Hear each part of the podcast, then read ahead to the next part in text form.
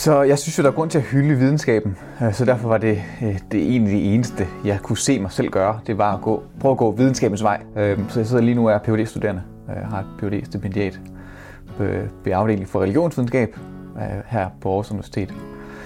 Så ja, det, det er min levevej i øjeblikket, og, og jeg mener, der er en god grund til at, at hylde videnskaben.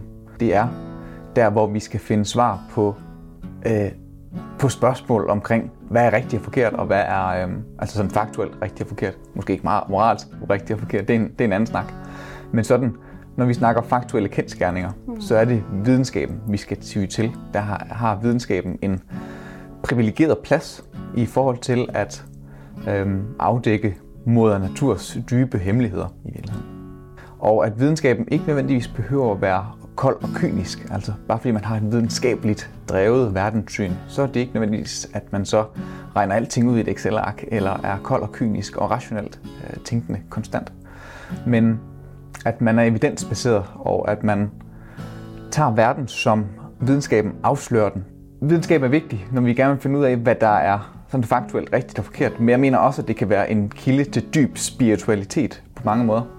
Fordi øh, videnskaben, den, eller den, den virkelige verden, som videnskaben afdækker, øh, er, er magisk, øh, er vidunderlig i sig selv. Øh, den mekanik, der er i kroppen, altså de der fysiologiske mekanismer, er jo dybt, dybt øh, betagende og, øh, og inspirerende. Så jeg mener, der er masser af vidunder, masser af mysterier i den virkelige verden, uden at vi behøver at ty til pseudovidenskabelige og alternative øh, verdensforståelser og verdenssyn.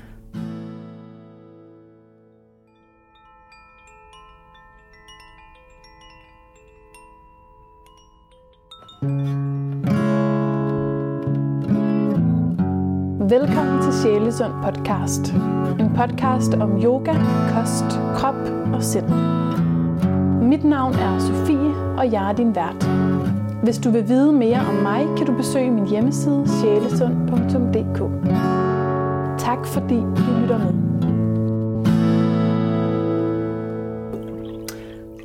Nu er det anden gang, jeg er i Aarhus for at lave interviews, mm. og det er altid skønt at være tilbage i den her by. Jeg synes virkelig, den er hyggelig. Og øhm, i dag sidder jeg hos Thijs, Bendiksen øhm, på hans kontor i Aarhus, på Aarhus Universitet. Og Aarhus Universitet ligger ud til Jens Christian Skovs vej.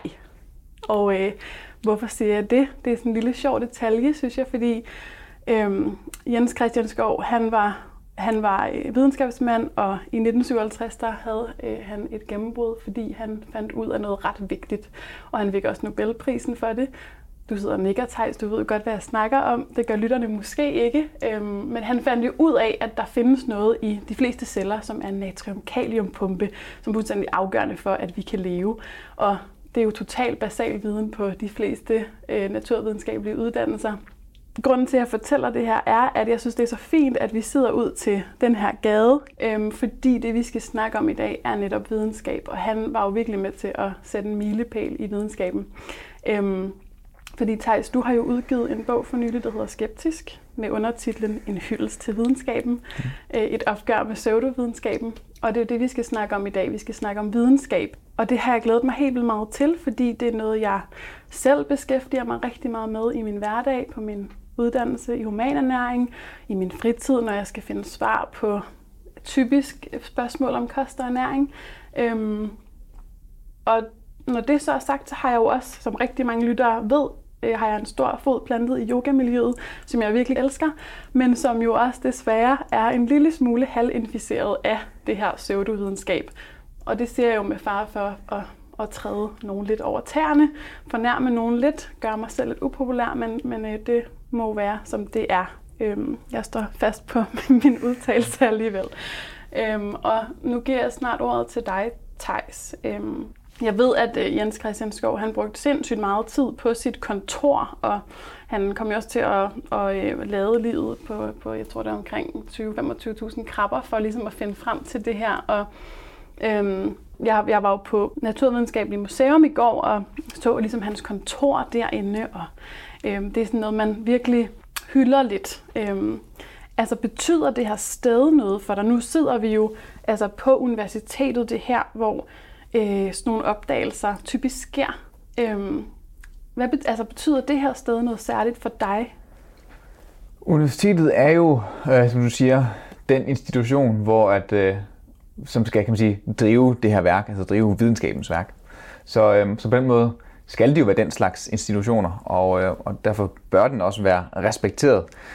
Men omvendt skal man jo også gøre sig, øh, hvad kan man sige, gøre sig fortjent til den slags respekt, som videnskaben så har status, eller øh, hvad det nu måtte være. Altså, når jeg siger, at vi skal hylde videnskaben, og vi skal se op til videnskaben, og vi skal ty til videnskaben, når vi vil finde ud af, hvad der er rigtigt og forkert, øh, så betyder det jo, det er et stort ansvar. Altså, hvis vi skal overbevise folk om, at videnskaben er den bedste vej, så betyder det også, at videnskaben altid skal være den bedste udgave af sig selv. Og desværre er det sådan, at i dag øh, er der nogle forskellige og forvrængede incitamentstrukturer i videnskabens verden. Øh, der er et ræs for publikationer, ræs for at blive udgivet og ræs for at få de ansættelser, der er. Altså, det er simpelthen en flaskehals på hele vejen op af systemet, øh, hvor der bliver uddannet flere, end der egentlig er brug for i sidste ende. Og det skaber nogle forvrængede incitamentstrukturer, øh, hvor at vi har nogen, i, nu er jeg psykolog af, af baggrund, hvor vi har en har kriser, simpelthen metodiske kriser og, og så videre, resultatkriser, hvor vi simpelthen ikke kan for eksempel replikere tidligere forsøg. Altså vi kan simpelthen ikke gøre dem om og finde de samme resultater. Mm. Så der er, den, øh, der er nogle kriser, så derfor er jeg også aktivt involveret i at, øh, at prøve at sondere det her terræn og finde ud af, hvordan kan vi så forbedre videnskaben? Altså, hvordan kan vi forbedre videnskabens øh, praksiser? Det er selvfølgelig et meget, meget stort spørgsmål, men altså, jeg er involveret i, i nogle enkelte projekter der. Så på den måde er det et, øh, et sjovt forhold, tror, mit personlige forhold til videnskaben, fordi jeg mener, der, jeg mener videnskaben som ideal er, øh, er det bedste, altså, øh, når vi vil finde ud af, som sagt, hvad der er faktuelt øh, rigtigt og forkert. Men den måde, som videnskaben så bliver bedrevet i det daglige, øh, der er masser at gøre. Altså, den, den proces kan sagtens forbedres, øh, fordi vi er mennesker, og mennesker er fejlbarlige. Øh, fejlbarlige. Og, øh, og videnskabsfolk er også bare folk. Mm. Øh, og som også skal have en arkitekt og... Øh... Har de samme psykologiske faldgrupper, ønsketænkning og alle de ting, som, som der er. Så, øhm, så derfor har jeg lidt et sjovt, tvetydigt forhold til videnskab, videnskaben som ideal, og videnskaben som den så bliver bedrevet i det daglige. Ja, så øh, det var egentlig også noget, jeg ville spørge ind til senere, men jeg synes egentlig, det er meget fint at tage den lige nu, fordi inden vi begynder at, at hylde videnskaben alt for meget, så måske lige kigge lidt på bagsiden af medaljen. Øh, som du er inde på, der er et stort problem i samfundet og i selve forskermiljøet i forhold til ja, det, som hedder øh, publikationsbias, altså at der simpelthen bliver udgivet flere sådan positive øh, resultater. Det betyder en hel del for, hvilket billede vi ser øh, af verden. Er der andre ting, som ligesom, hvor videnskaben ligesom har en begrænsning så helt det de metodiske ting, som du snakker om, for eksempel publikationsbias, som er et produkt af, Øh at det her, altså det her race i virkeligheden ansættelsesræs. Øhm, netop fordi, at tidsskrifter, de vil have de store opdagelser, de vil have de store overskrifter. Øhm, og så er det det, at som, som tidsskrifterne accepterer. Øh, og så de resultater, hvor du finder, øh, når, hvor du ikke finder det, du på, på, øh, på jagt efter mm. i dit eksperiment eller i dit observation, øh, de bliver simpelthen ikke udgivet i samme omfang, fordi det er ikke spændende, det er ikke fangende, det er ikke en sensation at finde et ikke-resultat. Præcis. Så publikationsbias er, er helt sikkert en af tingene, øh, bagsiden af det. Øhm, så er der også selvfølgelig nogle begrænsninger, og det bliver mere gyngende grund, men der er nogle begrænsninger på, hvad videnskaben kan sige om vores personlige oplevelser af tingene. Altså, videnskaben kan sige noget om, hvordan vi, øh, altså, hvordan vi opfører os, og den kan fortælle noget omkring den naturlige verden.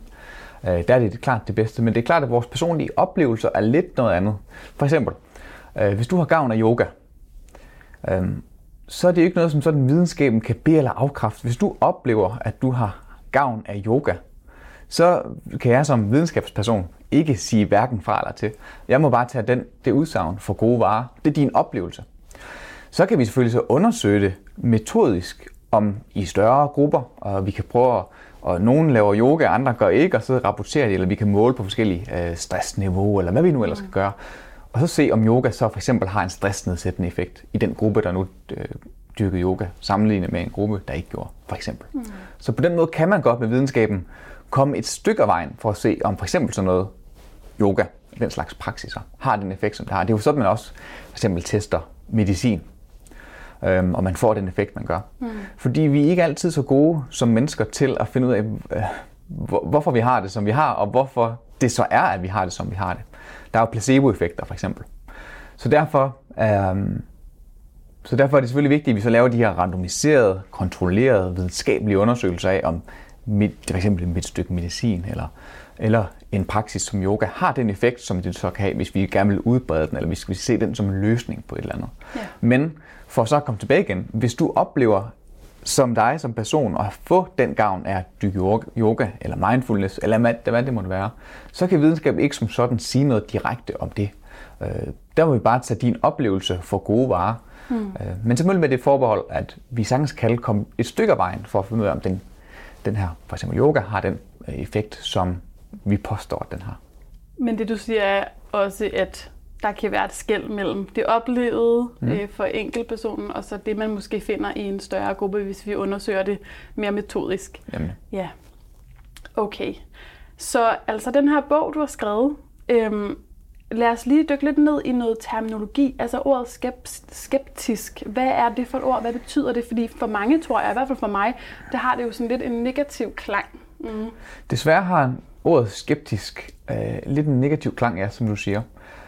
Morten Elsø øh, skrev forordet til skeptisk, og i, til et af temaerne for det forord er netop at tage det ord skeptisk tilbage igen, og, øh, og betyde noget mere opbyggeligt, altså noget mere positivt. Skeptisk, øh, eller at være skeptisk, er ikke, at man blank afviser ting, at man altid er mistænksom over for, hvad der foregår. Skeptisk, som jeg bruger det, øh, og især den, det jeg så kalder sund skeptisk, den balancerede skeptisk, det er, at man, øh, man evaluerer for eksempel en påstand på baggrund af mængden og kvaliteten af beviserne for den påstand. Kan du uddybe lidt, hvad du mener? Ja, lige præcis. Ja. Så det er meget abstrakt. Ja. Øhm, og et, et, en måde at opsummere den sunde skepsis er jo med et, et skeptisk mundhæld, som siger, at ekstraordinære påstande også kræver ekstraordinære beviser.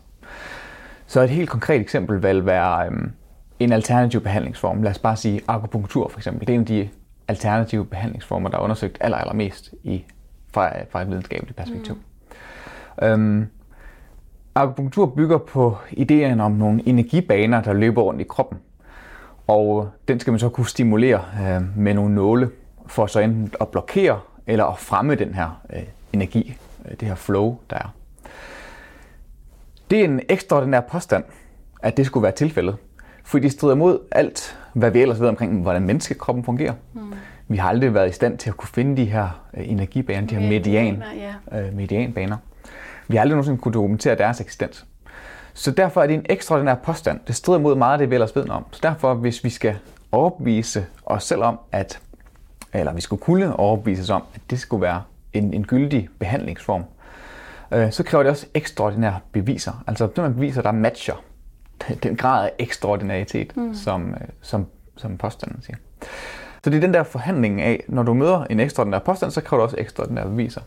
Men, øh, men når du for eksempel siger i dag, at du har været på øh, øh, museer i går, at du var på Steno-museet i går for eksempel, det er ikke en særlig ekstraordinær påstand. Det strider ikke mod nogen fysikkens lov. Det kunne jeg sagtens forestille mig. Du er i Aarhus. Øh, det er et øh, kendt turistmål, sådan i godsøjne. Øh, så det er ikke en ekstraordinær påstand. Derfor kræver jeg ikke ekstraordinære beviser. Måske for jeg havde sagt, at jeg havde været øh, ved Nilen, eller så havde jeg været lidt mere skeptisk. Og med god grund, vil jeg sige. Ja. Og så er det en begrundet øh, skeptisk. Så det er hele den der forhandling af, at, øh, at påstanden, som man kommer med, som man bliver sted med, matcher bevisbyrden, kunne man sige, eller mængden og kvaliteten af beviserne for den påstand. Mm. Så det er, sådan, det er den sunde skepsis. Men det er selvfølgelig den usunde skepsis, altså at man hele tiden bare blank afviser, øh, hvad man nu bliver øh, stillet i, øh, stillet i, i, i øjne. Det er jo for eksempel konspirationsteorier, hvor man øh, konspirationsteorier er typisk drevet af, at man blankt har afvist alt, hvad der kommer fra officiel hånd. Så alt, hvad medierne siger, myndighederne, politikere siger, det er forkert. Det har man altid allerede blankt afvist.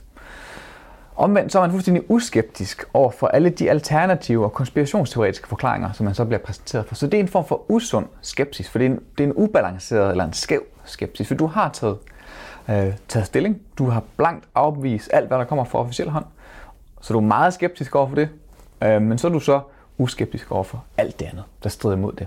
Mm. Øh, Så, så, så det er sådan den måde, jeg tænker omkring de ord. Og selvfølgelig, du har ret, at i folkemunde er skeptisk stadigvæk, ligesom kritisk tænkning også, som vi jo også, øh, som, som er lidt et synonym, vil jeg sige. Men kritisk tænkning har også en negativ lang klang, fordi noget med kritisk, altså kritik. Mm. Øhm, men ja, som sagt, det var en lang forklaring, men det korte og lange er, jeg vil gerne tage det ord, og det er det Morten siger i sit forord, vi vil gerne tage det ord tilbage og betyde noget mere opbyggeligt og noget mere konstruktivt. Ja, og måske at det hverken er, øh, eller I vil måske gerne have, at det har lidt mere positiv klang, men at det mm. måske ikke får den der farve, om det er negativt eller positivt, at det bare er noget, som vi selvfølgelig skal have med os. Og jeg tænker egentlig, det er ret interessant, at vi er så skeptiske over for ordet skeptisk og kritisk, øhm, fordi det er jo noget, der øh, er fuldstændig indbygget øhm, i vores øh, i vores uddannelsesinstitutioner. Måske kunne det godt være det endnu mere. Mm. Øhm, det tror jeg i hvert fald, du også vil argumentere for, at det godt kunne. Men i forhold til, ja, lad os bare tage et land som Kina, øhm, mm. så, øh, så er der jo en, en stor forskel på, hvordan vi bliver skolet mm. øhm, i kritisk tænkning. Det tror jeg, du er ret i. Altså, at vi, at vi øhm, har et, et samfund og en kultur, hvor at vi sætter den personlige frihed meget højt, og den der øh, frihed og ansvar i virkeligheden, at vi skulle kunne tænke selv. Men det med, at man så giver øhm, folk mulighed for at tænke selv, eller hvis vi synes, det er et ideal og en værdi, og det er jeg egentlig enig at det er eller bør være, det er netop et frihed under ansvar. Fordi hvis vi skulle kunne tænke selv, så skal vi også være klædt godt nok på til at så kunne sortere røvl fra virkelighed, når vi bliver præsenteret over for det. Og det er rigtigt, øh, som jeg argumenterer flere steder for i bogen, så mener jeg, at det kunne sagtens være en, en, øhm, altså de her redskaber, den her videnskabelige tænkning, eller den sunde skeptisk, øh, hvad er det for nogle konkrete redskaber, hvordan er det så, at vi øh, evaluerer, om en påstand er, er, er gyldig eller ej, eller er sandsynlig eller ej. Det kunne sagtens fylde meget mere i vores uddannelsessystem, i, vores, øh, i virkeligheden i alle vores øh, aspekter af samfundet.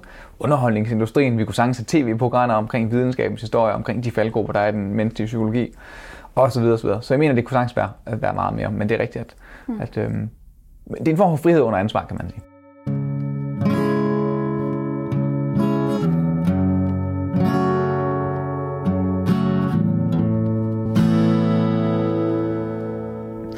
Du tager fat i konspirationsteorier, det synes jeg jo er ekstremt interessant. Øhm, både hvad der, hvad der kendetegner de mennesker, som, øh, som går ind i det, øhm, og netop vælger meget sådan øhm, tunnelsynsagtigt at sige, okay, jamen, øh, vi vil gerne tro på, at jorden er flad, og selvom der er en mhm. masse beviser imod det, øhm, så er det stadig noget, vi vil holde fast på. Ja. Øhm, fordi det simpelthen, ja, og det er egentlig mit spørgsmål til dig, hvad er det, der gør, fordi nu har vi et samfund, som egentlig på en eller anden måde er øh, forholdsvis kritisk tænkende, men vi ser jo stadig, at der er rigtig mange, som øhm, forfalder til konspirationsteorier. Mm. For eksempel, lad os tage et lidt mere øhm, nutidigt eksempel. Altså, vi har jo hele den her øhm, anti-vaccine-bevægelse, særligt på grund af corona. Mm. Øhm, mm.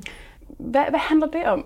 Så konspirationsteorier er et, øh, et komplekst fænomen. Øh, der, er, der er grupper inden for grupperne. Altså, der, der er forskellige motiver og forskellige motivationer, hvordan man kan blive ledt ud og blive motiveret til at, at bekende sig til den her slags. Det, der er fællestræk for folk, der bekender sig til konspirationsteorier, det er netop den her mistanke over for alt, hvad der kommer fra offentlig hånd. Altså alt, hvad man hører fra mainstream medier og politikerne og myndighederne. Der er man, øh, der er man simpelthen bare mistænksom, eller mere mistænksom, end de, end de fleste er over for alt det. Og det er jo virkelig det, en konspirationsteori er i sidste ende. Det er, at man er på jagt efter nogle andre forklaringer, end det den officielle forklaring øh, går ud på. Og det har vi netop set i forbindelse med corona, hvor at øh, konspirationsteorier har fået øh, altså gamle konspirationsteorier har fået nyt liv, så for eksempel med, med vaccinedebatten, som jo er en, en, øh, en lang, den har en lang historie. Men, øh, men nu har det ligesom fået nyt liv, fordi der er snak om, at der kunne komme en vaccine mod corona. Det håber vi selvfølgelig alle sammen på. Men, øh, men folk, der allerede er skeptiske, og det er en skeptiske i den usunde sans, øh, fordi man allerede har taget stilling her, øh, det, det, den her vaccine taler ind i det verdenssyn, som de allerede har. Det er mistænksom. At man er allerede mistænksom over for, hvad der kommer fra lægemiddelindustrien eller politikerne og sådan noget. Så det, der primært driver folk i konspirationsteorien, er det her, den her mistanke. Så kan der så være forskellige andre motiver også. Øhm, så for eksempel flad jord, øh, konspirationsteorien. Der er, en, øh, der er en fantastisk dokumentar omkring det miljø i et amerikansk miljø. Den kan anbefales. Beyond mm. the Curve hedder den. Mm. Og er en fantastisk dokumentar, og den viser en side af konspirationsteoriernes øh, psykologiske appel, og det er netop det her sociale fællesskab, som nogen kan have. Det, det man ser i, i hvert fald i den dokumentar, det er, at det er folk, som mødes om det her flad jord, og, og ser det som deres primære sociale fællesskab. Måske folk, som er lidt udenfor, eller ikke føler, at de rigtig passer ind mm. øhm, i, der, i, i andre sammenhænge, men så finder de det her fællesskab her. Og, og så er det så det, man er enige om, det er så, at jorden er flad, og vi skal afdække den her konspirationsteori, og alle de andre, øh, staten lyver, og NASA lyver, øh, og, og, og så videre. Så, så det er et motiv, det sociale fællesskab kan være, altså det er simpelthen, øh, det, det er et af de motiver, der kan være, at man kan, man kan tro på det, simpelthen man mødes om det som en social ting. Der kan også være mere eksistentielle årsager til det, så man ser typisk, at, øhm, at minoriteter eller folk, der på den anden måde føler sig marginaliseret eller uden for samfundet. Det der konspirationsteorier også trives. Og det giver jo virkelig en god nok mening, hvis du føler, at du er sat lidt uden for, hvordan samfundet nu fungerer. Du har måske ikke den indflydelse, som du gerne vil have. Du får ikke, i hvert fald i din egen oplevelse, det der, der burde tilfalde dig. Så, bliver det, så giver det jo egentlig okay mening at så være mistænksom over for samfundsstrukturen, den, den herskende samfundsstruktur, den måde samfundet er bygget op på. Så, så det er et andet motiv, den her følelse af marginalisering, eller man er minoritetsgruppe, man ikke føler det, man ligesom har fået, man har ret til. Øhm, og igen, det giver jo egentlig god nok, hvis man forstår den logik, giver det jo egentlig god nok mening, at der kan komme en mistanke til den officielle forklaring. Øh, mm. Øh, fordi man føler ligesom, at man er blevet uretfærdigt behandlet af samfundet, eller af tilværelsen på den ene eller anden måde. Så det er også en, øh, noget, man ser i, i større undersøgelser, der går hånd i hånd. Og en afslørende detalje for konspirationsteorien, netop det, der, der, der peger på, eller afslører, at vi her har at gøre med større verdenssyn. Det er, det, og det har man fundet i en del undersøgelser øh, nu her, det er, at konspirationsteorier har det med at gå hånd i hånd. Så hvis du tror på én konspirationsteori, så tror du typisk på mange konspirationsteorier, eller i hvert fald flere konspirationsteorier. Så hvis du tror, at øh, coronavirusen er skabt i et kinesisk laboratorium, det er den konspirationsteori, der går på, øh, så er du også mere tilbøjelig til at tro, at, øh, at øh, coronavirusen slet ikke findes måske, eller at det er noget, som medierne bare har øh, fundet på, eller noget, de overdriver, eller det er noget, medierne underdriver. Og det interessante er jo, at de her konspirationsteorier, som jeg lige har nævnt her, de øh, logisk udelukker de i virkeligheden hinanden. De er gensidigt udelukkende. Altså enten så findes virusen, eller så gør den ikke. Enten er den alvorlig, eller så er den ikke. Øhm, så de kan ikke alle sammen være rigtige. Men man ser i undersøgelser, at folk, der køber ind på den ene, eller siger, at det er en meget sandsynlig konspirationsteori, vil også sige, at de andre er sandsynlige, typisk. Så de forudsiger hinanden i psykologisk undersøgelse. Det afslører netop, at det har, har ikke så meget at gøre med detaljerne i den enkelte konspirationsteori. Det er ikke så meget, hvad der lige præcis er op og ned i den enkelte konspirationsteori. Det er bare det, at det er noget andet end den officielle forklaring. Mm. Og, og det her med at være skeptisk eller øh, have mistillid til den officielle øh, forklaring. Nu er det jo bare et bud, men, men øh, hvis man ligesom har fulgt med i for eksempel øh, corona-debatten og alt det, der ligesom er kommet fra officiel hånd, så er der måske også en grund til at være sådan en lille smule, smule undrende over mm-hmm. for, hvordan de øh, rent politisk øh, har håndteret det hele. Og man tænker lidt, okay, øh, hvad er op og ned, og så var mundbind ikke noget, og så var det noget, og virker det overhovedet, og de her mm. smittetal, er det, hvad er det beregnet ud fra, og vi får ingen data, og mm. så, så er det ikke rimelig øh, ja, øh, normalt, at man, at man går ud og siger på her, det her, det, det, det er hat og briller. Vi er nødt jo. til at, at finde en anden forklaring, fordi vi kan i hvert fald ikke tro på det, der kommer ind fra den der borg. Det er en rigtig god pointer for mig, en god vinkel. Øh, og jeg er meget enig i det, du siger, at, at forklaringer fra officiel hånd, her for eksempel i corona, har jo, øhm, eller under coronapandemien, har været vævende og fra den ene dag til den anden kunne skifte retning. Nu indledte jeg med at sige, at videnskaben skulle være en institution, der skulle gøre sig fortjent til den status, som jeg mener, den skal have som et, en privilegeret institution og en privilegeret instans. Og derfor behøver det, skal videnskaben altid være den bedste udgave af sig selv. Det er virkelig det samme med polit, politik og med politikere og myndigheder. De skal altid være den bedste udgave af sig selv. Giv folk så få øh, gode grunde til at mistænke dem mm. som muligt. Det er de ikke så gode til. Det har ikke, det har ikke været... Øh, det har ikke været den kommunikationsstrategi, man har lagt for dagen i hvert fald, hvis det har været, så har det i hvert fald ikke fungeret. Så du har fuldstændig ret i, at øh, der er også noget i, hvordan det så er blevet kommunikeret, at der helt sikkert kunne med til at være give brænde på bålet for de konspirationsteorier, de, den mistanke, der måtte være. Og det er jo, øh, det er jo bare dybt uheldigt, øh, fordi konspirationsteorier kan have, øh, kan have konsekvenser i den virkelige verden, og alvorlige konsekvenser. Mm. For eksempel hvis det kan føre til, at du, øh, at du ikke accepterer vacciner, for eksempel. Og ikke bare for dig selv, men for, for hele det fællesskab, som du er en del af. Fordi vacciner netop er, øh, er afhængige af, at man har noget immunitet. Mm. Og som jeg bare lige jeg indskyde der, at uh, i går var jeg jo på, på, på Steno der, og, og altså, blev igen bekræftet i, at vi jo øhm, altså, vi har udryddet kopper for eksempel, mm. øhm, som sygdom, som er en ja. forfærdelig sygdom. Ja. Og øh, jamen, en, en lang række sygdomme, ja. som, som jo er i fare for, i hvert fald mæslinger er i fare for at på en eller anden måde blomstre op igen, mhm. fordi mm-hmm. vi er ved at nedbryde den her flokimmunitet. Ja. Netop på grund af det, du siger, at der kommer den her øh, konspiratoriske tankegang, ja. tankegang omkring vacciner.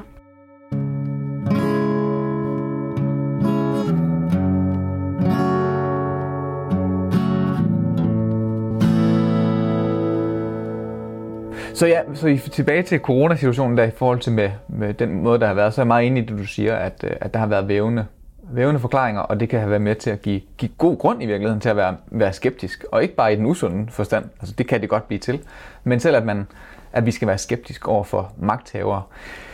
Det vil jeg så sige, det, det er også bare en vigtig point at få med, at der findes jo sammensværgelser, der findes jo konspirationer. Det er jo, det er jo fuldstændig kendt. Altså det, det gør der jo. Det, det gør mennesker. Det gør det gør man i politiske sammenhæng for at styrke sin egen politiske status. Det gør man også i, i virksomheder for at beskytte forretningshemmeligheder eller for ligesom at, at, at, at øge sin andel på markedet.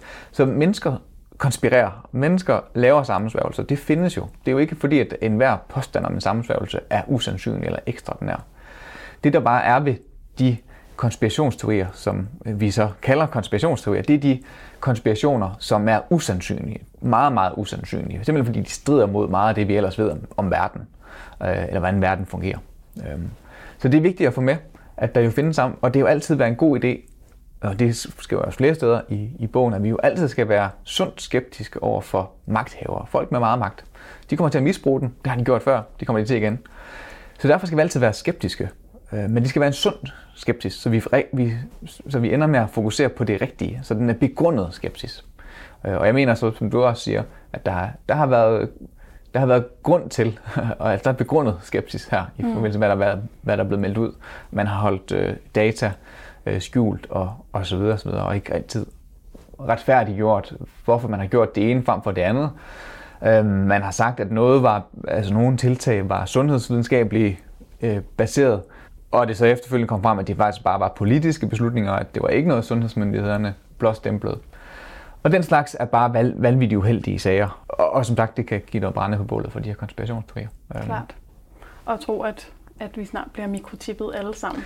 Det er jo så det. Og det er der, hvor, den, hvor det bliver usund ja, skepsis. Yes. Altså, hvor det bliver ekstremt på den måde, eller usandsynligt. Mm.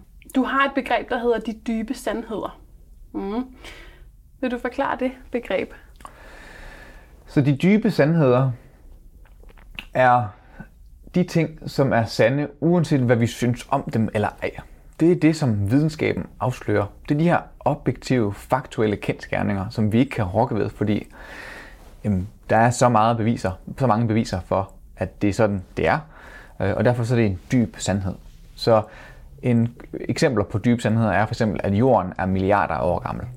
Det kommer vi aldrig nogensinde til at lave om på det er sådan, det er. Øhm, al, alle beviser øh, peger på, at det er sådan, det er. Om det så lige er 4,5 milliarder, eller 4,6 milliarder år, eller 4,7 eller 4,4, det er jo det der, man stadig kan togtrække, så det er jo så, der er målefejl, og der er, altså vores metodiske, øh, vores metoder er upræcise, men at vi skal tælle jordens år i milliarder, er, øh, er, er ukontroversielt. Altså det, det, det, er bare sådan, der. Alle beviser peger i den retning. At universet er milliarder år gammel er også, er også en dyb sandhed.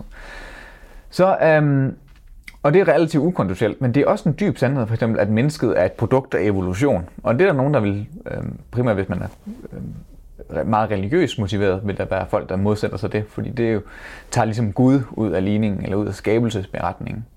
Øhm, men at mennesket er et produkt, ligesom alle andre øh, levende væsener på jorden, er produkt af, af en evolutionær proces, er også en dyb sandhed så kan vi altid, og det bliver også gjort, det bliver tårtrækket omkring, hvordan detaljerne så er, hvad er det for nogle, hvordan kan vi matematisk formulere den her, øh, den her proces, eller de her processer. Øh, og det er der, videnskaben stadigvæk har masser at gøre, men at, at den, den overordnede kendskærning er en kendskærning. Det er en dyb sandhed. Så en dybe sandhed er de ting, som videnskaben har afsløret og afdækket, øh, som aldrig nogensinde kommer op til at blive lavet om. Vi kan så, igen, der er fodnoter, vi kan altid kan diskutere.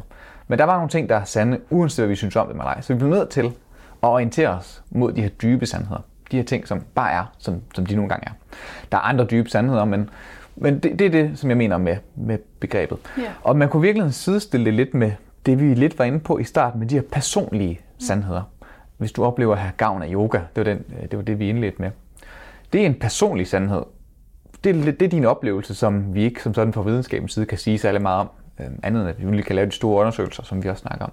Men det er en personlig sandhed, og som er noget helt andet end en dyb sandhed. Fordi en dyb sandhed, det er sådan den verden, vi nu engang lever i, den, den er indrettet. Altså, mm. Det er simpelthen sådan, der Det kan ikke fysikkens ligesom love, naturens love, øh, den slags. Ja. Det kan, ikke det kan ikke anfægtes, nej. Okay.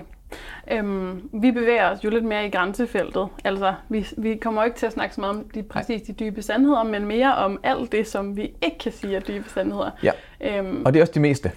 det er det meste, ja. vi ikke... Det meste, de præcis, fleste ting, det, befinder sig det i den jeg også, at det er sådan de færreste ting, vi ligesom kan sige, det er en dyb sandhed, ikke? Det er de relativt de færreste ting, ja. Ja. Og øh, der skal jo ret meget til, før vi ligesom også kan sige, nu er det her en dyb sandhed. Der skal Ja. virkelig mange, mange undersøgelser til. Du nævner også en række videnskabelige grundprincipper, og der er jo rigtig mange, og vi skal slet ikke igennem dem alle sammen. Men måske du bare vil fremhæve et par stykker, som du synes er særlig vigtige, måske også bare lige for i dag, og det vi indtil nu har snakket om, mm. eller ja, som du er optaget af. Ja, så øh, vi, og vi var lidt inde på det til at starte med, så måske ville det give mening at at uddybe den, øh, det her, vi snakker omkring den her replikationskrise, eller den her krise, de her kriser, som for eksempel psykologien står i, men det i virkeligheden viser det sig nu, øh, mange videnskabelige felter, psykologien var bare en af de første, hvor man rent faktisk undersøgte tingene. Men altså, replikation eller repro- reproducibilitet er, en, er en, en søjle i videnskaben. Og hvad det betyder det så? Det betyder, at hvis du laver en undersøgelse, og, og du finder et eller andet, øhm, Yoga. du laver yogaundersøgelsen, øhm, og du har selvfølgelig udspecificeret, hvordan du har lavet den her undersøgelse, du har delt grupperne op på den eller anden måde, og hvad skulle de gøre, og hvad var det, de fik at vide, og hvordan gjorde de ting. Der er typisk en kontrolgruppe, som ikke får yoga, og så er der måske en gruppe, der får noget yoga. For eksempel er der forskellige typer af yoga, kommer man så begynde yes. at sammenligne, hvis det skulle være meget kompliceret. Men øhm, hvis du lavede en undersøgelse, du fandt, at, at yoga, det, det, det giver en effekt øh, på for eksempel det stressnedsættende, kunne man sige. Det finder du. Øhm, så er den her bærende søjle i videnskaben, at jeg skal kunne tage din metode, din måde at gøre tingene på, den måde, du opsætter det på, øh, det materiale og den yogaform og alle de ting, der nu er instruktionerne til dine forsøgsdeltagere. Og så kunne jeg kunne gøre det samme og finde de samme resultater. Jeg skulle kunne replikere dit resultat. Øhm, og hvorfor er det vigtigt? Det er vigtigt, fordi videnskaben er sådan en ophobende, akkumulerende proces. Enkelte studier forlader vi os ikke så meget på. Det bliver først en, altså i sidste ende en dyb sandhed, når mange studier øh, peger på det samme. Så den her ophobende, akkumulerende proces er fuldstændig afgørende i videnskaben. Så derfor er det selvfølgelig vigtigt, at, jeg kan, at vi kan replikere hinandens forsøg, så vi ligesom kan lægge i den her lille bunke af forsøg, der så skal pege i en eller anden retning. Om yoga har den her stressnedsættende effekt eller ej, for eksempel. Øhm, så derfor er replikation fuldstændig afgørende. Men problemet er så, at replikationsprocessen kan, øh, altså der er en replikationskrise, fordi at der er som sagt den her publikationsbias, som vi snakkede om, at de ting, der bliver udgivet i tidsskrifterne, i de videnskabelige tidsskrifter, enten var effekter, der ikke var der, men det var bare en, en god historie. Det var måske en statistisk tilfældighed, at man fandt det resultat. Men det ender i et tidsskrift, fordi det er en god historie, det er en god øh, overskrift, det er en sensation. Øhm, men vi kan så ikke replikere de her, øh, de her store, sensationelle øh, forsøg. Øh, og det er jo et kæmpe problem i videnskaben, og det gør man en del for at, at, øh, at rette op på. Men der er blevet foreslået en mange, og jeg gennemgår faktisk det her også i Skeptisk. Det aller sidste kapitel handler lidt omkring, øh, omkring det her. De her forvrængede incitamentstrukturer, som forårsager for eksempel replikationskrisen. Øhm, så der er blevet foreslået en masse forskellige måder at komme der til livs på, og jeg har været involveret og stadig også i dag involveret i et projekt, der så prøver at kortlægge, nu vi snakker omkring replikationskrisen i 10 år, bliver de så rent faktisk brugt, de her mange metoder, som har blevet foreslået. Vi finder så desværre i de udsnit, vi har kigget på, at, øh, at det desværre ikke rigtig er udbredt endnu. Men det tager lang tid at, at indarbejde de her normer og de her måder at gøre tingene på. Men, øh, men der er i hvert fald en bevægelse for, at, at, at vi, vi skal gøre det bedre.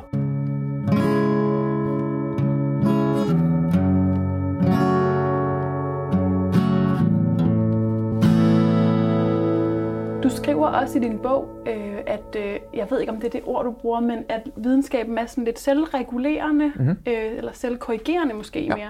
Øhm, hvad, hvad mener du med det? Så videnskaben er selvkorrigerende i den forstand, at vi, øh, og det er bygget ind i videnskaben som ideal i hvert fald, at vi hele tiden er øh, igen er kritiske eller er skeptiske over for de resultater, der kommer. Så hvis, øh, hvis nu alt, hvis du nu har lavet de her undersøgelser omkring yoga for eksempel, der er mange, der har lavet mange undersøgelser. Du har lavet, jeg har lavet, mange andre har lavet det, og de peger alle sammen på, at stress har en nedsættende, eller yoga har en stressnedsættende effekt for eksempel. Hvis der så kommer et studie, der så peger på fuldstændig det modsatte, og siger, at yoga det øger faktisk stress, så skal vi være skeptiske, fordi det strider mod, hvad vi ellers har fundet. Øhm, og øhm, men det bliver udgivet måske det her studie, og så prøver vi at replikere hans eller, hans eller hendes undersøgelse, den nye undersøgelse der, og finder så, ud af, at de havde nogle metodiske fejl. Ja, så på den måde er videnskaben konstant selv korrigerende, fordi man er hele tiden på udkig efter øhm, Altså, det er i virkeligheden der er sunde skeptisk. Den er balancegang mellem ekstraordinære påstand, der også kræver ekstraordinære beviser. Så den måde, så retter videnskaben hele tiden sig selv til. Øh, I forhold til replikationskrig, som vi lige snakker om, det var jo også videnskaben selv, der nu er på ærne for at rette sig selv op. Præcis. Det er videnskabsfolk, der har identificeret replikationskrisen. Det var ikke journalister, eller politikere, eller teologer, eller hvem det nu ellers måtte være. Nej, det var videnskaben selv, videnskabsfolk, der har identificeret de her problemer. Og så har man så sat sig for med videnskabens metoder at rette op på videnskaben. På den måde er videnskaben selvkorrigerende. Det ligger simpelthen i selve processen. Vi er hele tiden på, øh, men hele tiden kan vi sige, selvkritisk og hele tiden kritisk over for de ting, der bliver lagt øh, der, bliver, der bliver udgivet. Ja, og som god videnskabsmand eller kvinde, så er man jo også interesseret i at, at få en sandhed frem, mm. og ikke bare øh, det, man måske selv håber på eller tror på sker. Så altså, jeg synes, Thijs, vi lige skal have nogle begreber på plads, øhm, som er fuldstændig kernebegreber i videnskaben. Kausalitet og korrelation. Mm. Øhm, fordi de to begreber ofte bliver lidt forvekslet. Mm-hmm. Og vi kan, jo, vi kan jo se på det første begreb, kausalitet, øh, som simpelthen betyder årsagssammenhæng. Og i dag for eksempel, nu er jeg sådan meget inden for ernæring og kostområdet, og vi ved rimelig meget, jeg ved ikke om vi skal kalde det en dyb sandhed, det er måske mm. at, at overdrive lidt, men vi ved sådan rimelig sikkert, at transfedtsyre, det er ikke så godt for vores kredsløb.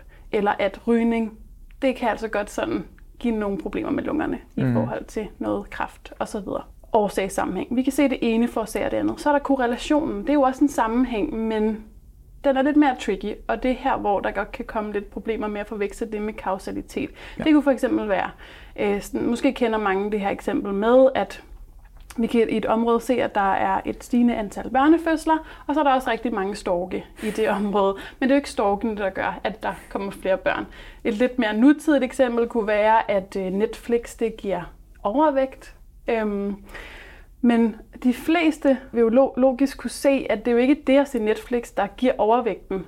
Men vi kan måske sandsynligvis finde en masse andre faktorer, som kendetegner de mennesker, der ser Netflix. Det kan måske være meget lidt fysisk aktivitet, eller for mange chips eller chokolade, øhm, som er ligesom rundt omkring øh, den her sammenhæng. Øhm, så det, jeg egentlig bare gerne vil, vil have dig til at snakke lidt om, det er, hvorfor er det et problem, at vi forveksler de her to begreber? Så jeg tror, vi fra naturens side er, øhm, er på udkig efter sådan psykologisk, efter, efter sammenhængen i naturen. Det er sådan, vi lærer, hvordan, hvordan verden hænger sammen i virkeligheden. Hvis jeg skubber et glas, øh, hvis jeg, min, min hånd skubber til, til, til glasset her, og det falder ned på, øh, på jorden, så går vi ud fra, at det var min hånd, der skubbede. Så det var ligesom mig, der forårsagede det. Det er en årsagssammenhæng. Det var en kausal sammenhæng. Så det giver egentlig god nok mening, at når der er sammenfald, at det så også er årsagssammenhæng. At ligesom var det ene, der forårsagede det andet, og det ikke bare var to øh, tilfældige sammenhænge. Øhm, så, så, det, så vi er helt fra naturens side, og det tror jeg er en af problemerne i virkeligheden, at vi, vi, vi er gearet til at kigge efter sammenhængen ude i naturen, når, ligesom, når tingene sker øh, udenbart efter hinanden, så var det også det første, der forårsagede det andet. Det er sådan en god tommelfingerregel, når vi gerne vil finde ud af, hvordan verden fungerer, mere eller mindre. Men det er også kun det, det er en tommelfingerregel. Fordi når vi snakker mere komplekse øh, sammenhænge, for eksempel øh, medicin, øh, om det så er det, der er det, det her stykke medicin, der for eksempel har den og den effekt. Så det er meget mere kompliceret. Øh, og der kan vi ikke bare øh, bero på, at hvis der er sammenhæng, at der så også er, at der så også er årsag, som du jo indleder med at sige. Øhm, vi kunne tage et eksempel igen, hvis vi skulle bruge det her yoga-studiet, mm. vi nu øh, har brugt et par gange. At yoga så i din undersøgelse her, finder den gruppe øhm, af mennesker, der praktiserer yoga i den her rum tid, vi nu har sat de har, en, øh, de har mindre stress end den anden gruppe. Så vi, vi går ud fra, at det så var yogaen, der forårsagede den her stressnedsætning. Men det, det, den konklusion kan vi ikke bare springe til, fordi der kan være andre forskelle på de to grupper. Det kan være, at folk, der, der tyrer til yoga, generelt bare er mere aktive. Og at vi ved, at for eksempel fysisk aktivitet også kan være stressnedsættende. Det kan være, at de spiser på en anden, anden måde. Det kan være, at de lever på en anden måde. Meditere. Det kan være, de også, netop det kan være, at de laver alt muligt andet, og, så, og så det ikke er yogaen i sig selv, men at yogaen ligesom bare falder sammen med noget andet. Så det er virkelig en sammenhæng, men der er ikke en årsag sammenhæng. Det er ikke øh, yogaen, der forårsager den her stressnedsættelse. Det, det er noget andet. Øh, så derfor kan vi ikke bero bare på ren korrelation, ren sammenhæng. Øhm, så der skal vi simpelthen have nogle, nogle andre mekanismer på spil. Vi skal for det første være, være sikre på, at de to grupper øhm, ligner hinanden på alle andre parametre, end at de, den ene dykker yoga, og den anden mm. ikke gør. Og det er der, hvor det der randomisering kommer ind i billedet, mm. som du også har snakket om, de her randomiserede forsøg. Vi er nødt til at randomisere grupperne, så vi ved, at de ligner hinanden mm. i så bedst muligt. Ja, øhm, ja. er præcis. Så, øh, så det er rigtigt, at den her øh, forveksling mellem korrelation og, og kausalitet er, er, er afgørende, og det er det, videnskaben i virkeligheden er på jagt efter. Når vi øh, typisk, altså når vi for eksempel øh, er øh, interesseret i, om yoga gør sådan og sådan ved vores øh, velvære, jamen så er det en kausal påstand. Så påstår du, at yoga har en kausal effekt. Um, så det er typisk meget det, videnskaben laver, er i virkeligheden at være på udkig efter kausal sammenhæng, og især i, i den branche, som du er, er i, altså med kost og, og, og motion. Um, der er vi typisk på vej på jagt efter uh, kausalitet, men kausalitet er bare typisk meget, meget svært at, at udlede, um, fordi en korrelation som sagt ikke er nok. Uh, en sammenhæng er ikke nok til os at konkludere um, årsag eller kausalitet. Så det, så det er den videnskabelige vinkel. Men det er også en del af virkelig den sunde skepsis at være opmærksom på, at vi som mennesker gerne vil se årsagssammenhængen og udlede årsag fra sammenhængen. Så for eksempel i forhold til, øhm, til, til alternativ behandling, eller igen vi kunne blive yoga eksempel, at hvis du oplever at gå til yoga, og du så får det bedre derefter på den ene eller anden måde, så vil vi også være tilbøjelige til, som sagt, at tro, at det var yogaen, der gjorde det for os. Men vi kan ikke være sikre på, at det er tilfældet. Så den der at være, opmærksomhed, være opmærksom på, at vi meget nemt vil, og jeg tror, vi har sådan lidt et, et drev i virkeligheden, naturligt drev for at finde årsager på ting. Vi vil gerne finde ud af, hvad var det, der forårsagede hvad. Og igen, det er egentlig adaptivt nok så for, et, for et, et, et væsen, som også for et pattedyr som mennesket, at vi vil gerne finde ud af, hvordan verden hænger sammen. Hvad forårsagede det ene og det andet? Øh, men det kan lede os på afveje, når vi har med meget komplicerede ting at gøre, som f.eks. vores egen helbred. Altså der er mange mekanismer, der gør, om vi får det bedre på en eller anden måde. Så, øhm, så der for eksempel i forhold til alternativ behandling, at man oplever at få det bedre, efter man har været til akupunktur for eksempel.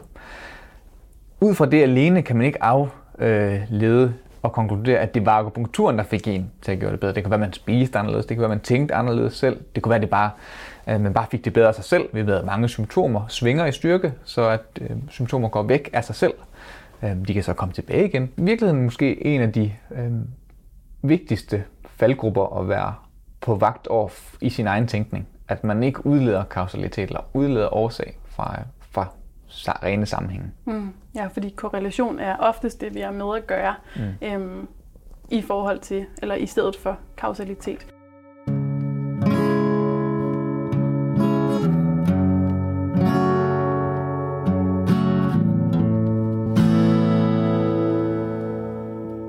Øhm, og nu er du så fint på vej hen mod det næste, jeg godt vil snakke lidt om, nemlig altså den menneskelige psyke.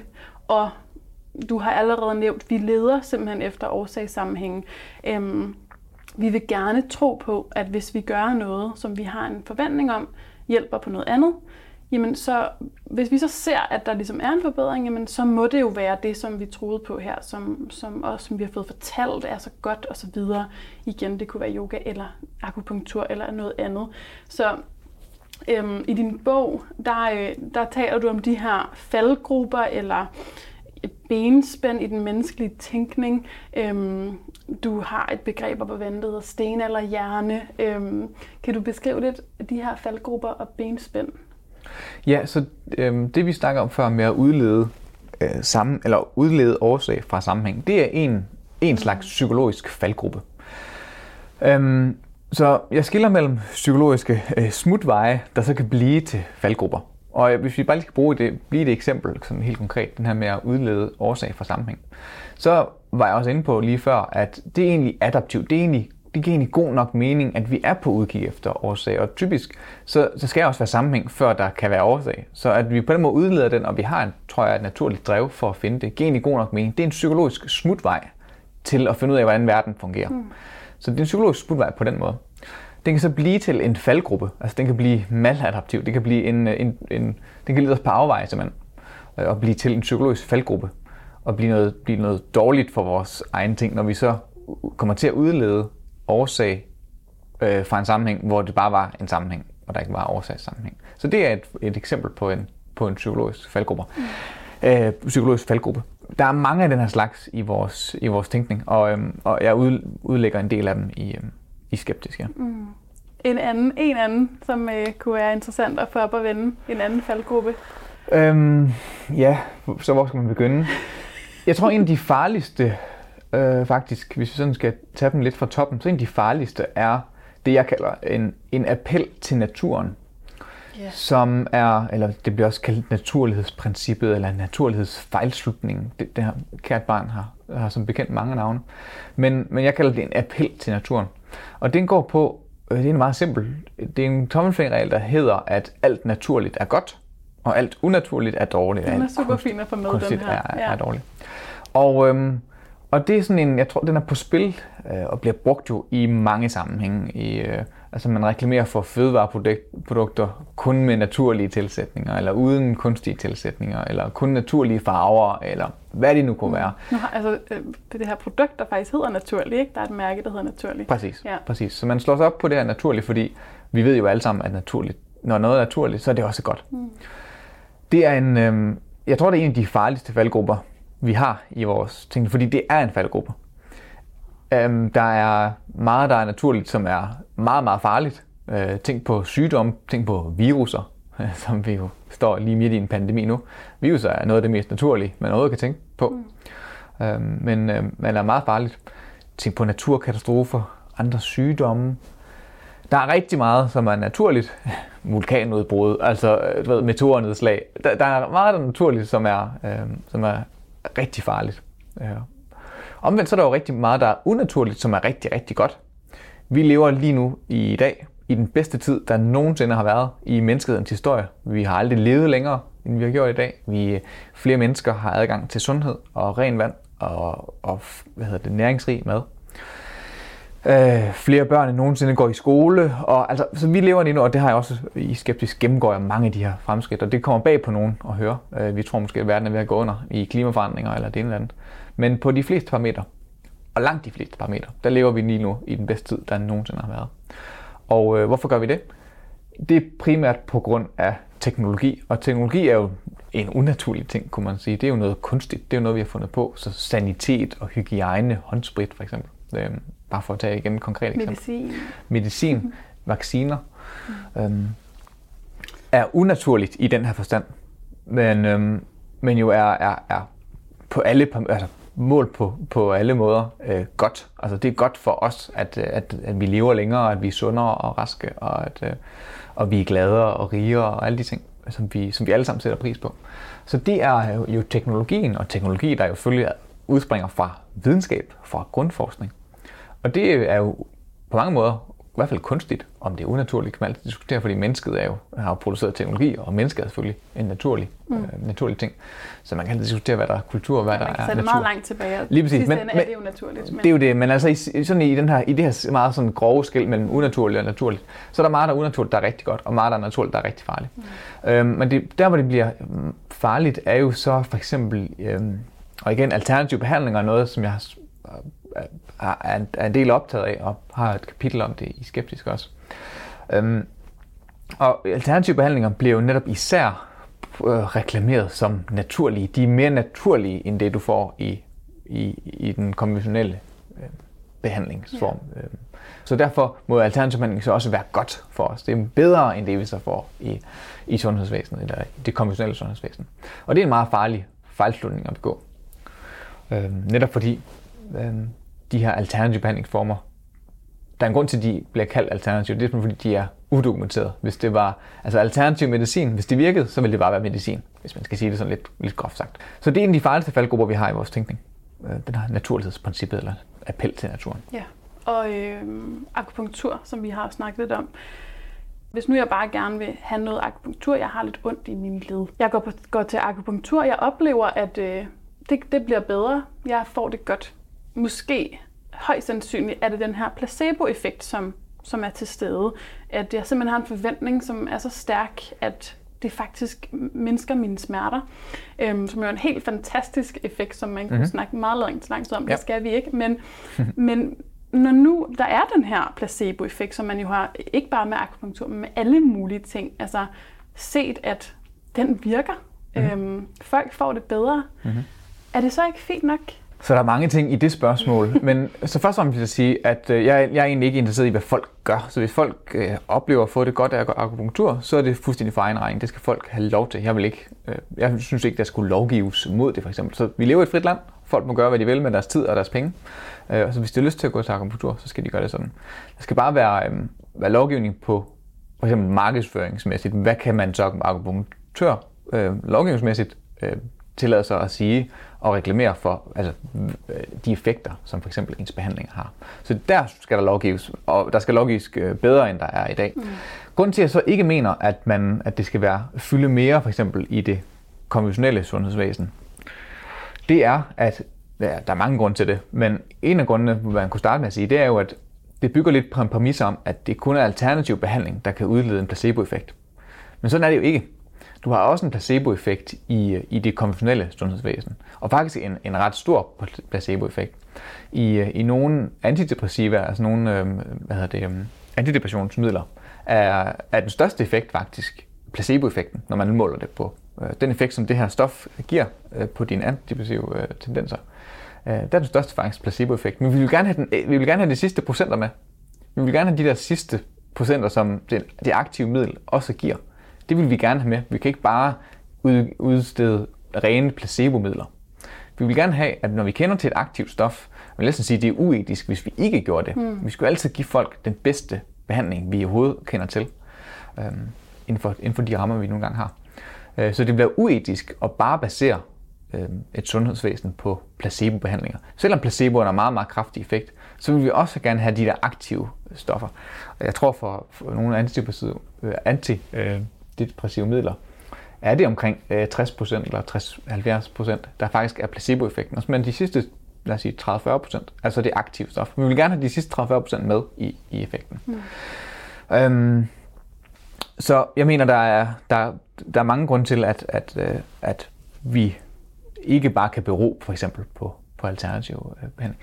Når det så er sagt, så mener jeg, og det argumenterer jeg også flere steder for i, i Skeptisk, at Øh, det konventionelle sundhedsvæsen kunne sagtens lære noget af alternative behandlere. Fordi det, man jo får i den alternative behandlingsbank, er typisk mere tid. Så øh, hvis du går til din egen læge, så har du cirka 12-13 minutter sammen med lægen. Øh, det er jo den tid, der er sat af til en almindelig konsultation. Men går du til en alternativ behandling, har du måske en halv time, eller tre kvarter, eller en time, eller måske endda mere end det. Og vi ved, at det er øh, helt afgørende for en en god, for eksempel placeboeffekt, det er den her klient-relation, mm. øh, eller klient-behandler-relation. Mm. Og alternative behandler tager sig typisk god tid til at spørge ind til, hvordan du har det, og du ved, man føler sig set og hørt og, og forstået. Og øhm, det ved man bare, at det har en effekt på, på mange ting, altså på psykologisk velvære, at der er det her tillidsbånd og den her gode relation. Så det er helt sikkert der, hvor man kunne, en af de mange punkter, for at man som øh, konventionelt sundhedsvæsen kunne lære noget af den alternative den her, den her relation. Der er selvfølgelig så nogle økonomiske rammer i det mm. konventionelle sundhedsvæsen, der så gør, at vi ikke altid har de muligheder. Men øhm, det er jo altid politiske prioriteringer og, og det ene eller andet, og det er jo en længere snak. Hvad, hvad kan så lade sig gøre? Hvad kan man så importere fra den alternative behandlingsbranche? Men så, så i den der i sådan den behandlerens øhm, fremtoning og behandlerens adfærd, kunne man helt sikkert lære noget i det konventionelle sundhedsvæsen. Ja. Det man ikke kan lære noget fra i det øh, alternativ behandling, er jo så selve behandlingen. Selve nålen, akupunkturnålen for eksempel. Øh, hvilket, og det er øh, fuldstændig forrygt i mine øjne, hvis jeg skal være helt ærlig, at øh, akupunktur netop faktisk bliver blåstemplet i dag i det konventionelle sundhedsvæsen. Selvom vi ved, at det ikke har en dokumenteret virkning ud over placebo. Men at øhm, der er jo læger og sygeplejersker, der tilbyder akupunktur inden for det konventionelle sundhedsvæsen. Du kan få, øhm, du kan få statsstøtte til det, så du kan simpelthen få øh, tilskud. Mm. Det, er det, ja. det var det ord, jeg ja. lidt efter. Der er tilskud til at gå til akupunktur. Og, øh, og det er fuldstændig forrygt, at staten på den måde blåstempler en alternativ behandling, som vi ifølge vores bedste viden, vi overhovedet har, og ja. det er en af de bedst, øh, bedst undersøgte behandlingsformer, øh, ved ikke har en dokumenteret effekt, udover placeboeffekten selvfølgelig.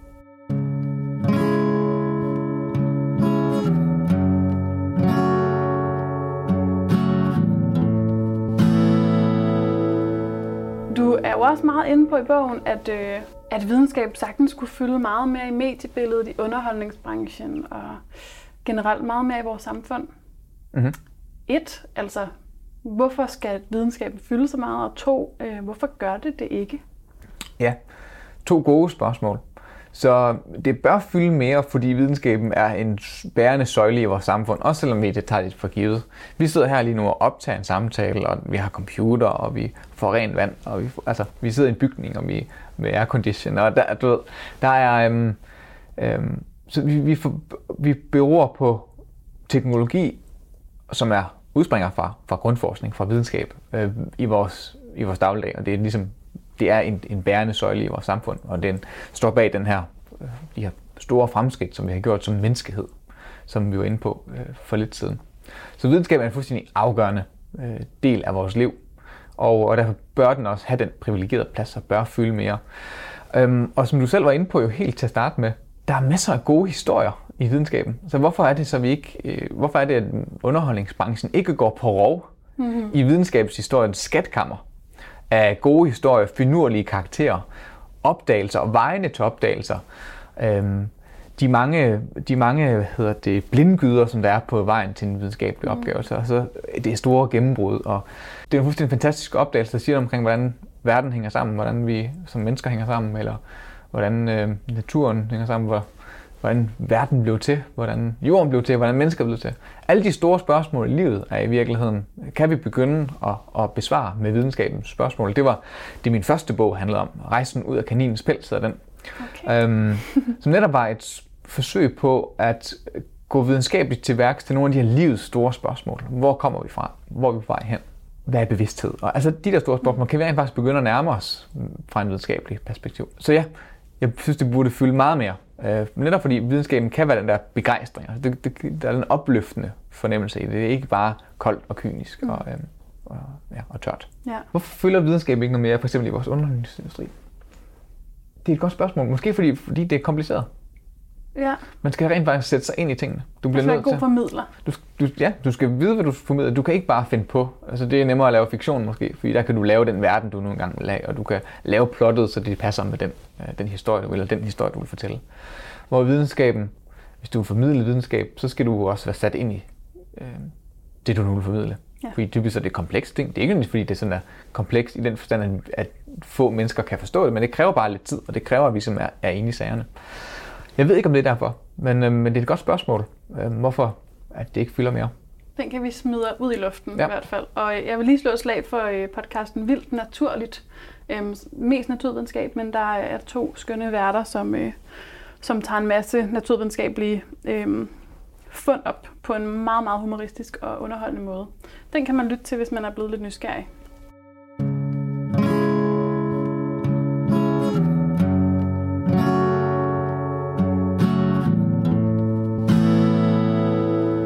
Mennesker har jo en tro på noget andet, end det vi kan øh, bevise. Øhm, det giver dem livskvalitet og, og glæde i livet. Øhm, det giver dem noget håb, øhm, mm-hmm. måske i særligt svære tider. Mm-hmm. Øhm, hvad har videnskaben ligesom at sige til det? Øh, videnskaben kan sige en masse omkring øh, religion som et psykologisk fænomen og som et socialt fænomen. Det er det, jeg studerer til daglig, så det er det øh, professionelt, jeg, jeg arbejder med. Øhm, og det er det, mit phd projekt egentlig øh, mange måder handler om. Det er det, vi sidder og forsker i. Hvilken, hvilke roller kan religion have spillet i, øh, i, vores, i, sådan, i vores evolutionære historier? Altså kan, kan religion have med til at, at skabe vores samfund, sådan måde, de har gjort på? Det er simpelthen kan, det, du sidder og forsker i lige nu. Ja, det er, og, og kan, hvilke, hvilke roller kan religion i forskellige samfund øh, spille? Sådan, kan de være nogle løsninger på nogle problemer, for eksempel?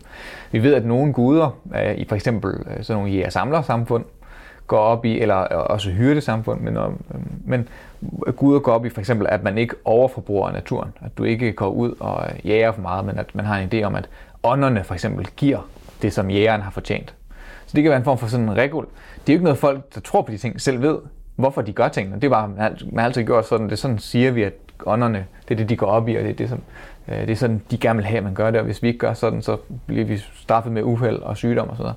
Men sådan under overfladen kan det så ende med at tjene en funktion i at for eksempel at hjælpe med, at vi ikke overforbruger, at vi ikke overjager en bestand af dyr for eksempel til, øh, til udryddelse. Det er en god idé for den til det lokale fællesskab, at man ikke overjager eller oversamler for meget ind for eksempel. Så mm. altså, der er ressourcer til alle og ressourcer til, til fremtiden. Så det er bare en af de mange funktioner, som vi er på jagt efter, at religion kan spille, også i nutidige samfund, altså, men mere som traditionelle samfund. Så det er den sådan mere sociale ting, hvor, hvor forestillingen omkring en Gud, der holder øje, eller guder eller ånder, der holder øje med, hvordan vi opfører os, kan hjælpe os med at, at leve sammen, sådan set, at skabe noget social harmoni og noget social sammenhængskraft. Og vi laver ritualer, der binder os sammen, har man også fundet ud af, at øh, det er i hvert fald meget, der tyder på, at øh, når vi øh, klapper og synger og danser og laver ekstreme ritualer sammen, at det binder et, et fællesskab sammen. Så der er mange funktioner sådan socialt, som religionen kan have. Og så er der også, som du selv siger, nogle, nogle sådan øh, personlighedspsykologiske eller sådan individpsykologiske effekter, som religion kan have, at det kan skabe noget, noget ro, noget velvære, måske være stressnedsættende. De undersøgelser er mere tvetydige, fordi det, der er både undersøgelser, der peger på, at religion og at religiøs tro kan, som sagt, være den der øh, stressnedsættende effekt, at det kan skabe noget ro og noget afklaring i svære tider, for eksempel. Men der er også undersøgelser, der peger på det modsatte. Så hvis du har en idé omkring, at alting går efter Guds plan, hvordan falder det så, og at Gud er god, og at han vil os det, alle sammen det bedste. Hvordan får du så det til at hænge sammen med i dit verdenssyn, når tingene så går dårligt? Mm. Hvad er det så? Hvad er det for en del af planen? Er det fordi, jeg selv har gjort noget, der var, øh, der var skidt? Eller... Så, man bliver straffet. Øh... Præcis. Mm. Så, så de undersøgelser er tvetydige, når, du, øh, når man kigger på det sådan individpsykologisk. Hvad, hvilke effekter religion kan have. Og der er god grund til, at der er, der er god og dårlig forskning på det område, vil jeg sige. Ja. Øhm, og præget, præget primært er, er dårlig forskning i virkeligheden. Okay. Øhm, så det ved vi ikke så meget men jeg tror i virkeligheden, at, at, at, at det kan begge dele. Så religiøs tro kan begge dele. Både øhm, være godt for os, og det kan også være dårligt for os, alt efter af, af sammenhængen og konteksten. Så det her med at stille videnskaber over for tro, det er mm. måske lidt en sort-hvid tankegang. I hvert fald, altså, i hvert fald og nu, nu sidder vi også på afdelingen for religionsvidenskab, hvor vi jo så mener, at religion kan studeres videnskabeligt. Så øh, på den måde synes jeg ikke, at det er modstillinger. Men selvfølgelig kan det være i i folks øjne og i folks opfattelser kan det være en modstilling. Fordi religionen netop handler om de ting, som vi ikke kan se, de ja. ting, som vi ikke kan verificere, de ting, vi ikke kan bekræfte eller afkræfte. Så på den måde er, er tro selvfølgelig noget andet end videnskab, fordi det, videnskaben netop handler om, hvad vi kan gå ud og undersøge, og hvad kan vi bekræfte eller afkræfte, og hvad kan vi verificere. Så på den måde er metoderne i de to øh, øh, jo meget forskellige. Men, øh, men der er rigtig god grund til at tro, at videnskaben har en masse at sige omkring religion, som psykologisk og, og socialt fænomen. Og det er jo altså, det, er det, vi laver her. Så hvis, øh, hvis vi ikke troede på, at det var rigtigt, så, øh, så, skal, så, så, så kunne vi lige godt pakke sammen. Ja. ja. Okay. Det aller sidste. Øhm, jeg ved jo, at du opererer en lille smule imod det her ord sjæl, som jo indgår i uh, titlen på min podcast, Sjælesund podcast. Um, så nu vil jeg bare lige starte med en lille definition af mm. ordet, fordi ellers kan vi ikke rigtig forholde os til det. Sådan ja. er det jo tit med, med videnskab. Ikke? Vi skal ligesom vi skal vide, hvad vi snakker om. Fuldstændig rigtigt.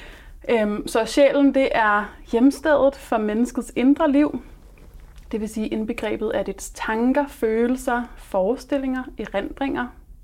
Så begrebet kan egentlig sådan set dække det samme som bevidsthed, øhm, men implicerer også, at bevidsthedsfænomenerne udgør en enhed.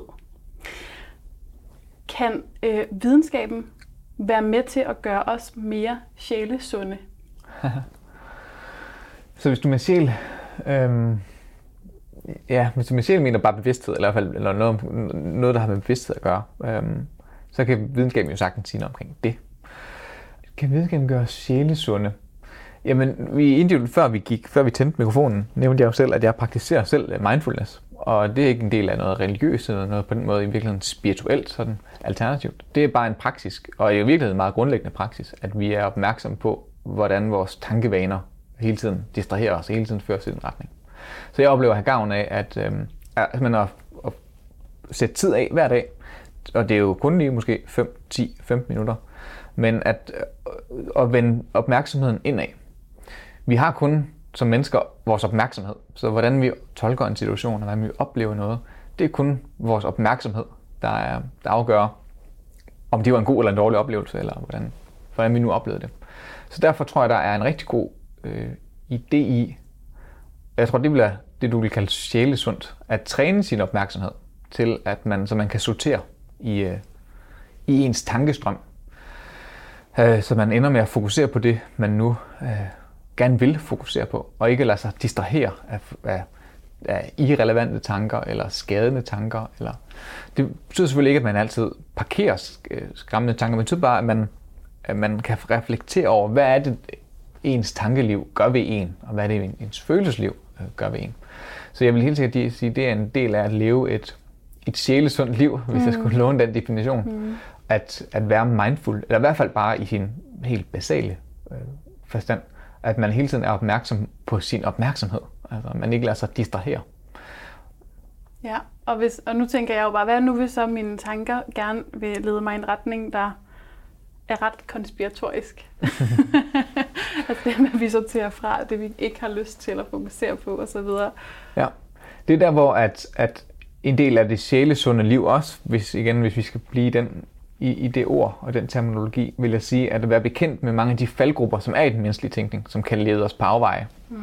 når vi gerne vil finde ud af, hvordan verden øh, hænger sammen er, er helt afgørende, så man igen kan være opmærksom på, når man så er ved at falde i de her faldgrupper, mm. hvor det egentlig hænger sammen, den her mindfulness-praksis, eller øh, øvelse, øh, hænger sammen med, og så at kunne være opmærksom på, hvor er faldgrupperne ens tænkning, og hvornår øh, tyrer man til ønsketænkning, eller hvornår, øh, hvornår, bekra- hvornår godtager man bare en påstand, fordi det bekræfter egentlig allerede det, man, eller det, man allerede troede, eller godtager en påstand, fordi at der er gode beviser for den, eller er det bare fordi, det er en, det er en god påstand, det føles rart, eller det bekræfter mig som sagt i mit verdenssyn.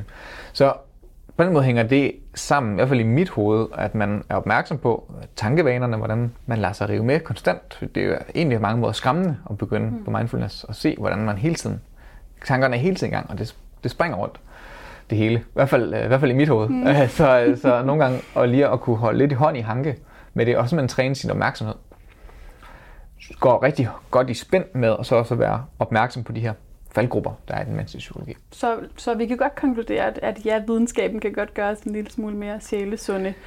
Det mener jeg i høj grad, ja. Ja, og, og måske ikke kun rettet mod den her meget logiske og fornuftstyrede del af mhm. mennesket. Mm-hmm. Mm. Ja, altså jeg mener jo, og det var vi inde på helt til start med, jeg mener, at videnskaben er en, er en, en dyb kilde til spiritualitet. At du kan finde øh, masser af opløftende kendskærninger der. Og øhm, øhm, videnskaben kan give folk noget, som man måske søger i det alternative. For eksempel øhm, øhm, mange alternative eller spirituelle bevægelser går jo efter at søge en eller anden forbindelse mellem sig selv og til resten af verden, eller til kosmos, eller til universet. Men den forbindelse har vi også i videnskaben. Videnskaben har allerede etableret, at det er sådan, det hænger sammen. Vi er forbundet i den i fuldstændig bogstavelig forstand med alt, der er. Både på jorden, øh, med alle de andre arter, fordi vi deler et fælles ophav, et fælles evolutionært slægtskab med alle andre arter på jorden. På den måde er vi forbundet med alt levende. Vi er også forbundet i en bredere forstand med alt andet i universet, fordi at vi jo kommer fra universet. Vi kommer jo fra de samme byggesten, som alt andet i universet er bygget af. Grundstofferne. Øhm, så på den måde har vi sådan set fra en videnskabelig perspektiv øh, den forbindelse til alt andet. Vi er forbundet i, øh, i bogstavelig forstand. Så man behøver ikke at ty til noget mere alternative forklaringsmodeller, alternative verdenssyn. Vi har det allerede videnskab.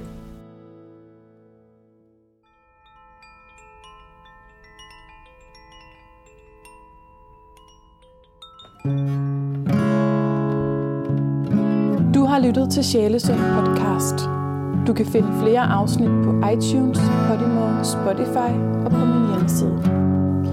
Du kan også følge med i udgivelser, teasers, behind the scenes og meget mere på Facebook og på Instagram. Tak fordi du lyttede med.